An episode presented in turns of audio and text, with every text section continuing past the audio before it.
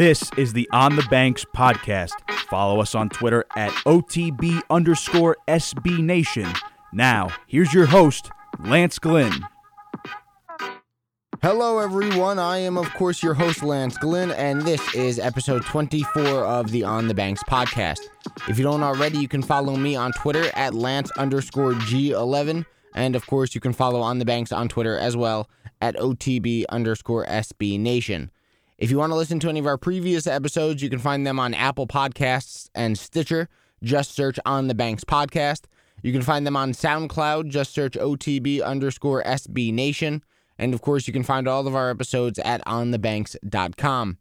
Fall sports have concluded, and we are now in the thick of things with winter sports.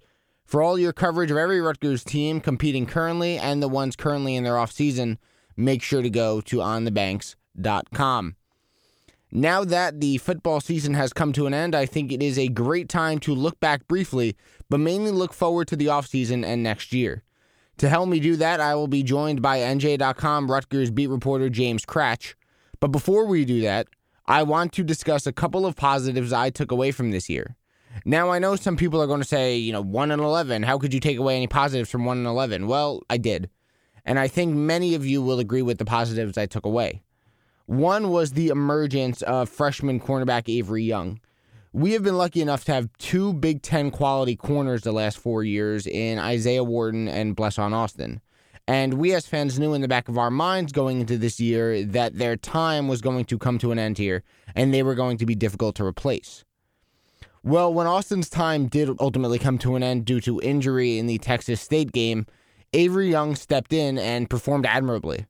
I think Rutgers yet again has another four year starter at cornerback on their hands.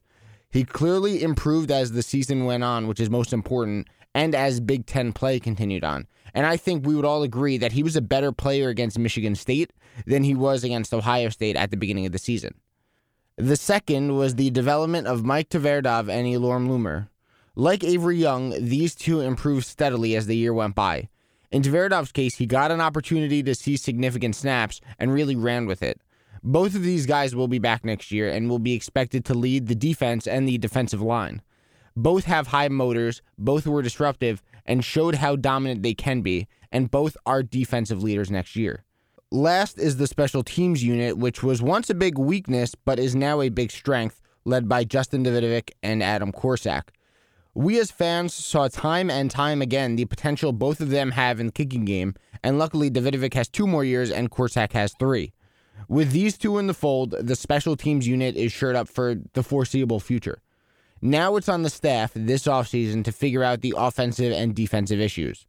It's an important offseason for development, and it's up to Chris Ash and his staff to learn from 1 and 11 and get this program back on track when 2019 comes around. Time to talk to the reporters. Here's your host, Lance Glynn. To look back on the 2018 football season and to look ahead to the 2019 campaign, Chris Ash's fourth year, I am now pleased to be joined by NJ.com Rutgers beat reporter James Kratch. Kratch, how are you? Happy to have you back on the podcast.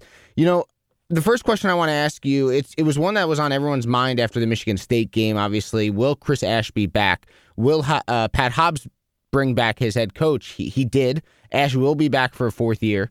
Did that in any way surprise you that Chris Ash is returning? I guess what are your thoughts on the situation now that he definitely will be back next season?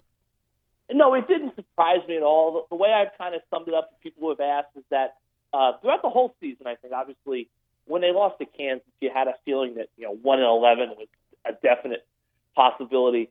I think that for the most part, I would say 95% of the time, maybe even like 97% of the time, throughout the whole season, I was told you Chris Ash is definitely going to be back as the head coach. I mean, there were like little like 12 to 12 hour flare ups here and there where you thought like you were hearing something that, hey, maybe there could be a change. I think early last week there was some sense that like there was just a, an edge to the whole situation behind the scenes really that hadn't maybe existed prior that you thought okay maybe they could make a change but my colleague Keith think reported on Monday night that he was coming back and from there on out it was it was pretty obvious he was going to come back uh, I think this is a move that Pat Hobbs really I don't think he ever considered uh, making a change I think maybe there are other people around there that thought the conditions might be right but in the end I think this is kind of a, a foregone conclusion the whole time.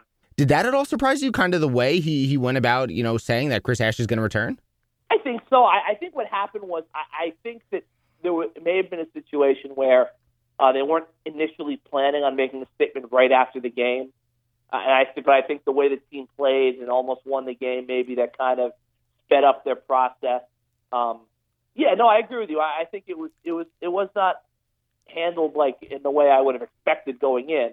Um, I, I don't think it was necessarily handled poorly in any way, but it, it was surprising. So let's look back at the season, and I'm sure there are many reasons this team went one and eleven. Obviously, I have about forty I'm thinking of. But what are your two or three biggest reasons as to why this team lost eleven straight this season?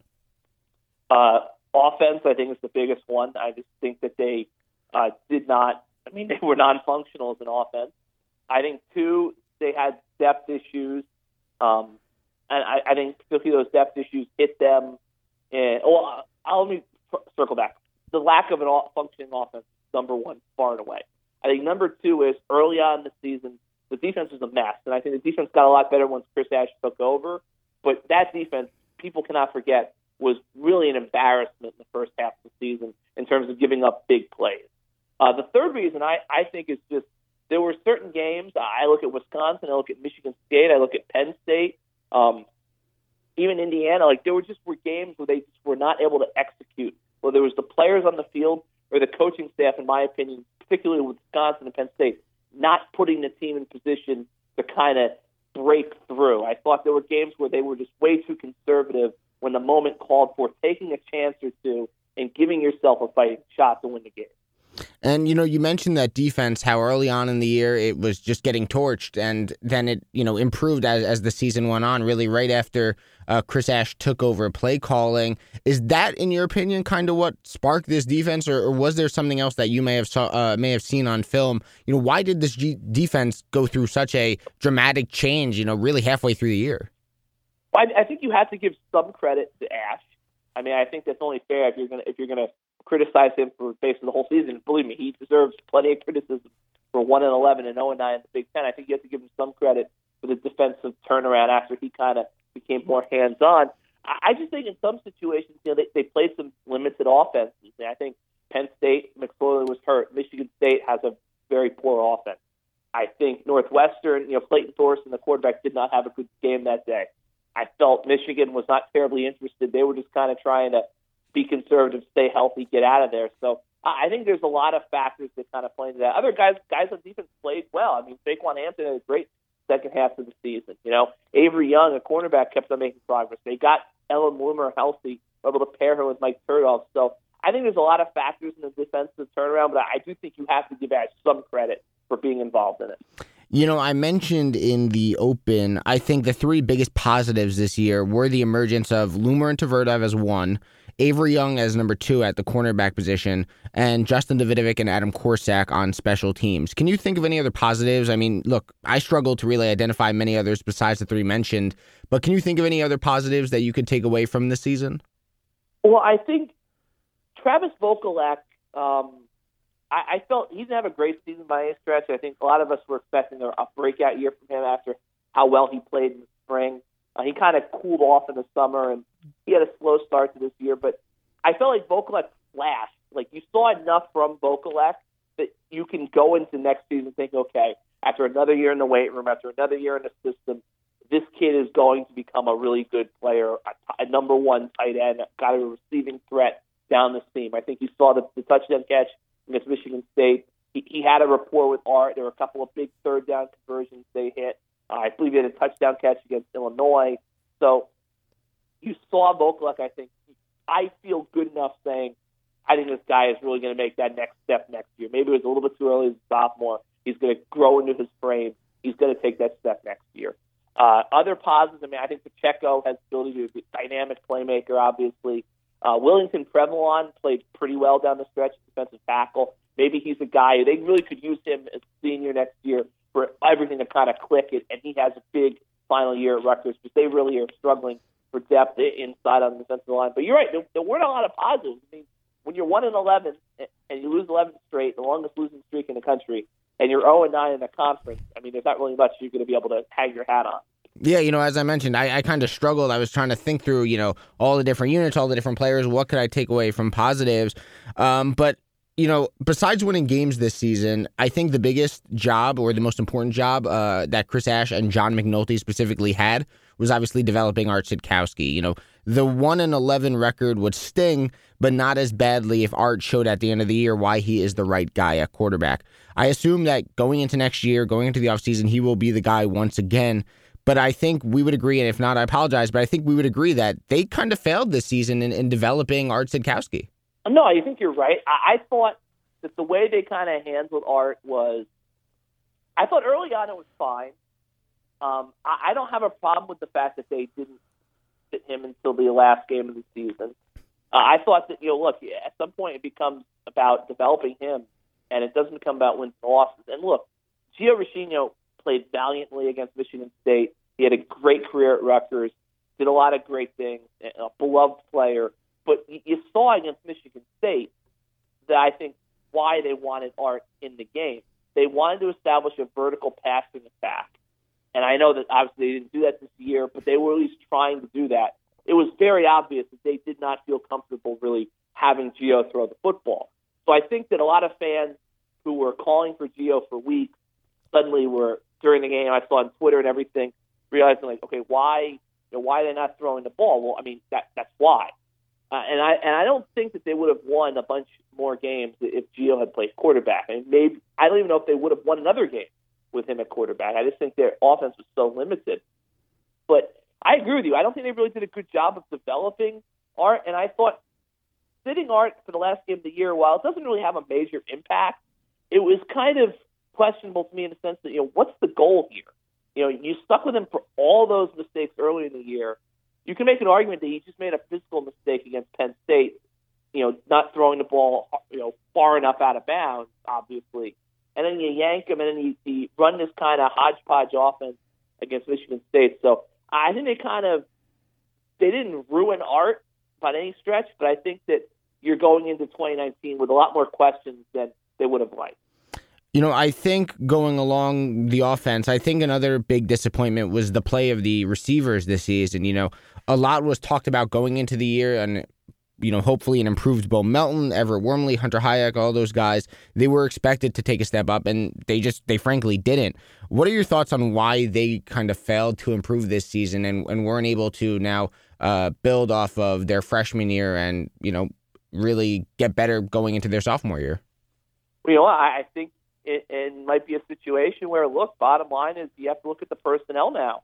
You know, this is maybe this is not a, a development. Maybe these are not the guys that Rutgers hoped they would be. And you've got three freshman wide receivers: Paul Woods, Zahir Lacewell, um, Jalen Jordan, who either all redshirted, saw some of them saw action. Uh, Woods didn't, Lacewell and Jordan did. You got to hope that those guys are the players that you were hoping this group was. I mean, I think at the end of the day, that's one of the major weak spots for Rutgers. They've got to recruit better at wide receiver, and they've got to try to find a grad transfer or two or a junior college player that can come in and make an instant impact while they bring those freshmen along. Because I, I think at this point, you know, Bo Melton is a four-star recruit, and you know you can't write him or any of those players off yet. But at the same time, you, you can't sit around forever waiting for the light to come on for these guys you you can't wait forever on guys like Bo Melton and Everett Wormley, and, and there are guys like Zahir Lacewell and, and Jalen Jordan and, and, Paul Woods, uh, you know, coming up the depth chart looking to make an impact as well. Are there any guys like them, like Lacewell, like Woods, uh, that didn't get much action this year that you could see kind of playing a significant role and maybe taking a step up in 2019? Yeah, I think uh, Reggie Sutton and Raekwon O'Neal, the two offensive linemen that redshirted but played four games I think there's a very good chance you're going to see roles for them. I think Raekwon O'Neal is probably going to be the left tackle replacing Tariq Cole, and I think Reggie Sutton's a guy who he could, you know, I don't think they're going to move him to tight end full time, but he could potentially be a right tackle if they try to move Kamaal Seymour inside. He could compete for the center job with Mike Maietti. He could potentially be a guard. I think he's a guy who they're pretty high on. Um, trying to think, obviously, Davon Robinson, he, he didn't redshirt here. He played a lot. We didn't really see much out of him. Maybe he's a guy who takes a big step forward with a year under his belt. Uh, trying to think defensively. You know, I think defensively, Trey Avery, like who, who was injured all this year, you know, he's a guy who they have ranted and raved about ever since he got to Rutgers. Uh, we've never seen him play. So next year, you know, with, with, with Wharton going, with Bless going, uh, you're going to have Avery Young and eventually Trey Avery as two quarterbacks. I mean, Trey Avery could be an impact arrival that they've just kind of had to wait a long time for between the redshirt year and his injury year. Uh, T1 Mason, a guy who you know got, broke his leg in the first game, I think he's a guy who has a chance to maybe make an impact as a pass rusher. So there are some talented young players with promise on the roster. The big question is just are they going to hit the field next year and produce and produce at a high level? Before the UMass game next year, for you to look back and say Rutgers had a successful offseason, I guess what do they have to kind of accomplish with development and, and even recruiting as well? I think they have to make this roster deeper, particularly on the line. I think they've got to find a playmaker or two in the passing game. And the most important thing, I think, is to get Art on a firm footing, build up his confidence, make, you know, help him progress through the game, put more talent around Art that he's not going to have these struggles when he gets back on the field. Because look, unless they land some big time grad transfer that comes out and beats Art in, in training camp, Art's going to be the quarterback. Jonathan Lewis, his future at Rutgers is a tight end. I think fans need to accept that. Jalen Chapman is a guy who, who you know, he's he's a project player. I don't think he's necessarily gonna. He's not gonna push Art to the starting job. You're bringing in two potential, you know, incoming freshman quarterbacks. What's to say that Cole Snyder is Amar Wise or any more prepared to play in the Big Ten than Art Sitkowski was this past year? So Art's going to be the guy, I think, and you don't have much depth or, or proven commodities behind him, particularly if Lewis sticks at tight end, which I expect him to do. So, you know, this is this is your guy, and I think you got to put him in the best position to succeed. James, a couple more before we let you go. You know, in your opinion, before the offseason really gets going here for Rutgers, which two position groups going into next season do you think are the strongest returning units? You know, is it linebackers, running backs? Who do you think on offense and defense are the strongest returning units? Units that Rutgers can really lean on going into next year. That's a tough question. I think running back is one of them. You know, Pacheco and Blackshear definitely. Uh, offensive line, you know, lots lots of moving pieces there. Uh, I would say defensive end, just because you've got Lumor, you've got Tverdov, you've got T1 Mason coming back healthy. I hesitate to say secondary, but I, I say that in the sense that you've got two starters coming back, and if you consider Trey Avery a starter, you know you've got three. Or you're, you're going to have to replace Saquan Hampton, but you've got some good young defensive backs, Jared Paul, Christian Izzo, and you know all those guys who kind of step in there. So there's not a lot of strong points on this roster. Specialists, as you said. I mean, that might be the strongest position group uh, on the roster because Davidovich and Korsak, I think, are excellent. And Billy Taylor is a good long snapper. Cole Murphy's a, a good holder. So it's tough. I, I would say running back, uh, defensive end, although the jury's out a little bit on those guys, maybe the secondary, and obviously the specialist. Who was your MVP this season? I think Korsak was the best player at his position of anyone on the team. That being said, they only won one game. You know, I, I would say Korsak. I think was the best player on the team. It, in terms of most valuable player, I would probably say you're gonna you're gonna say Blackshear. Or you're gonna say um, you know Blackshear was leading rusher and receiver, so I probably would go with him. But I think that pound for pound, Adam Korsak was the best player the Rutgers had this season. You know, there's been a lot of talk uh, now that the season is over as to whether or not Chris Ash has to make any moves on his coaching staff. Do you think, looking at the coaching staff as it is right now, that this will be the same staff that goes into Game One uh, against UMass in 2019? And if not, who do you think you know kind of moves on? No, I, I think there'll be changes. Obviously, you've got six of ten assistants who have their contracts expiring before the start of, of next season.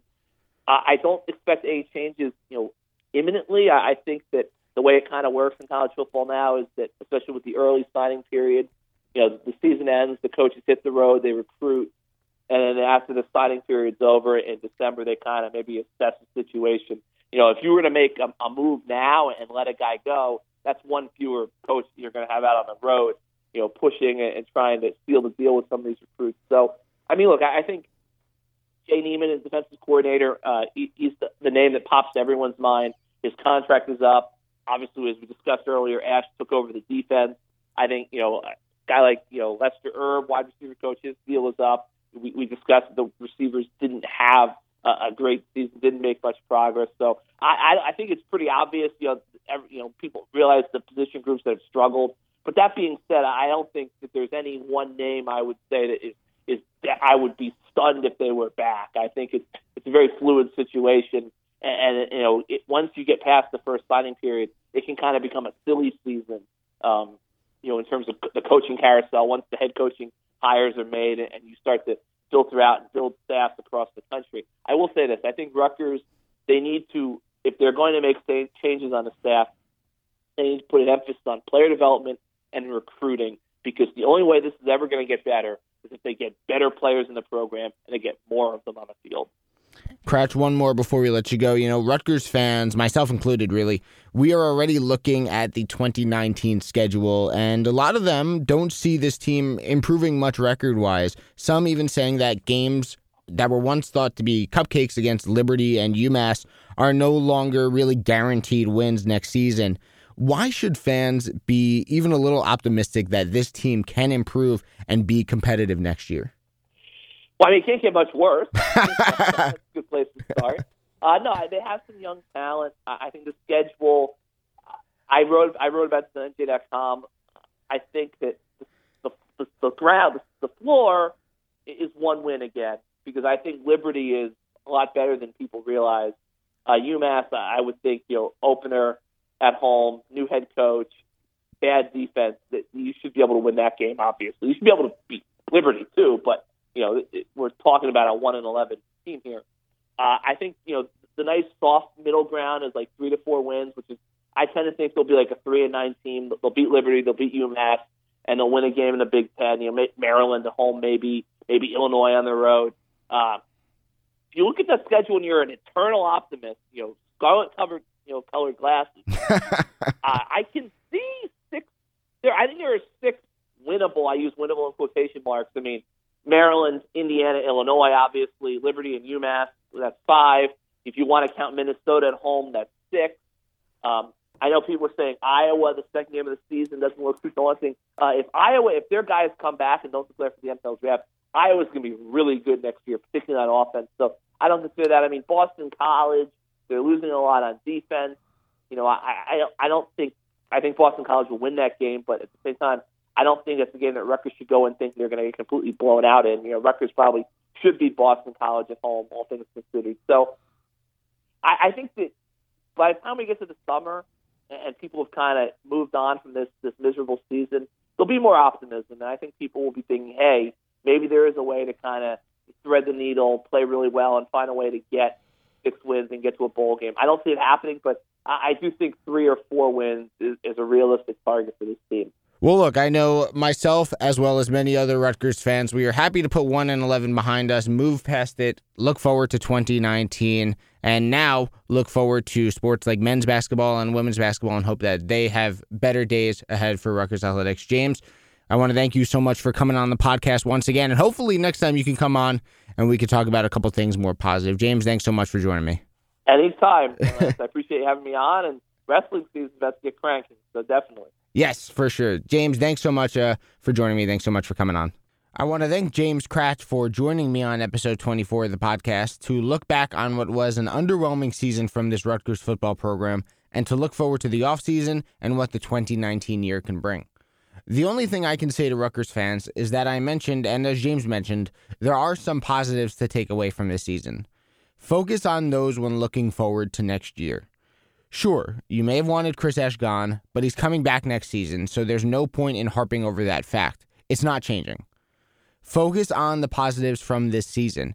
Avery Young, Isaiah Pacheco, Mike Tverdov, Elorm Lumor, and others, they established themselves this year and showed that they can be Big Ten level quality starters. Focus on the continued growth by Art Sitkowski. Remember, he was only a freshman this season, an 18 year old kid. Did he show signs of struggling? Obviously, but he also showed signs at times that he could play the position effectively. Most importantly, root for the guys leaving the program and moving on towards either a career in the NFL or a career outside of the sport. These guys put in so much time and effort in what was a very difficult time for Rutgers athletics the past four years. They could have left once Kyle Flood was fired, but they decided to stay here at Rutgers and build this thing up. They wanted to win just as badly as we wanted them to win this year and really put in the effort throughout their entire time here. Wish them nothing but the best and nothing but good luck going forward. Hopefully, some of the guys join guys like Kemoko Turay, Gus Edwards, the McCourties, Logan Ryan, Duron Harmon, Mohamed Sanu, and many other Rutgers alumni in the NFL.